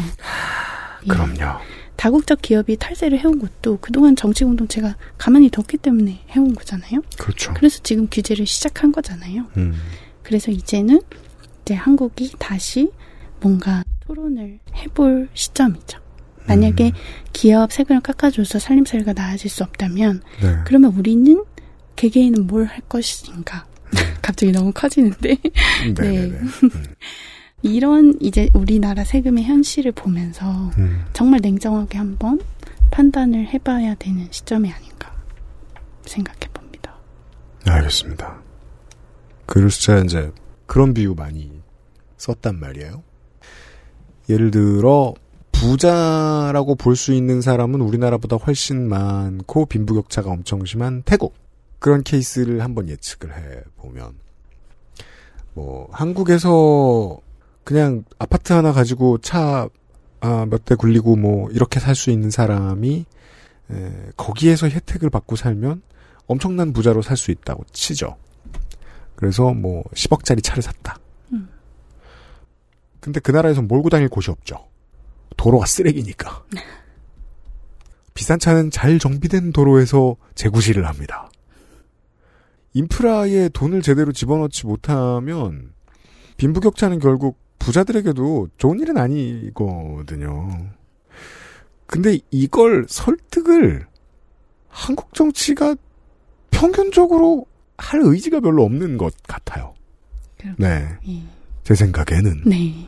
그래서 사실 코로나 국면에 뭐 재난연대세 뭐 이런 얘기도 나왔었지만은 제대로 뭐 현실화가 되지는 않았죠. 맞아요. 네.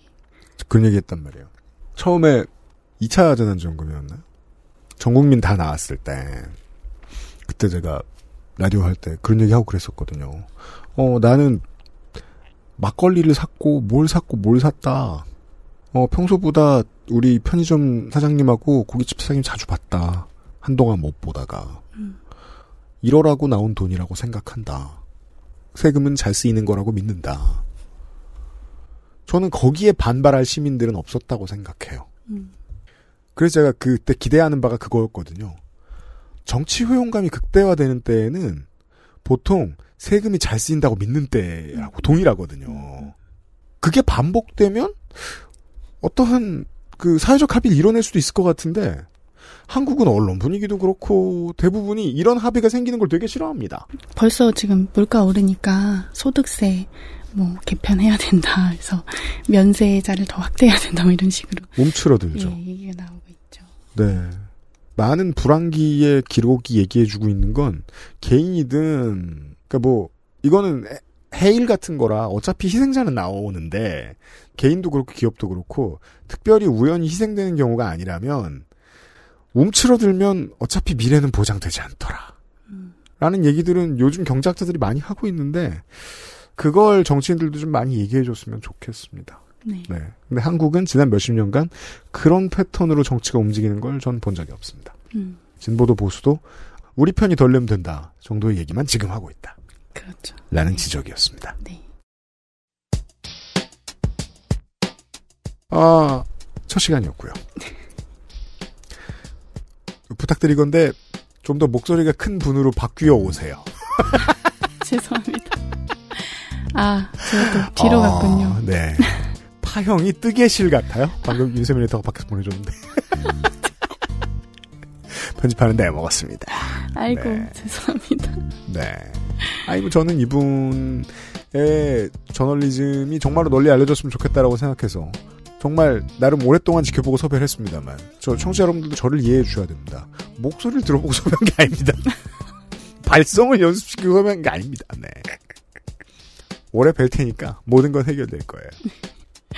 전혜영 기자 수고하셨습니다. 또 봬요. 예, 들어주셔서 감사합니다. 저는 내일 덕질인과 함께 돌아오도록 하겠습니다. 464회 금요일 순서에서 다시 뵙겠습니다. 안녕히 계십시오. XSFM입니다. I D W K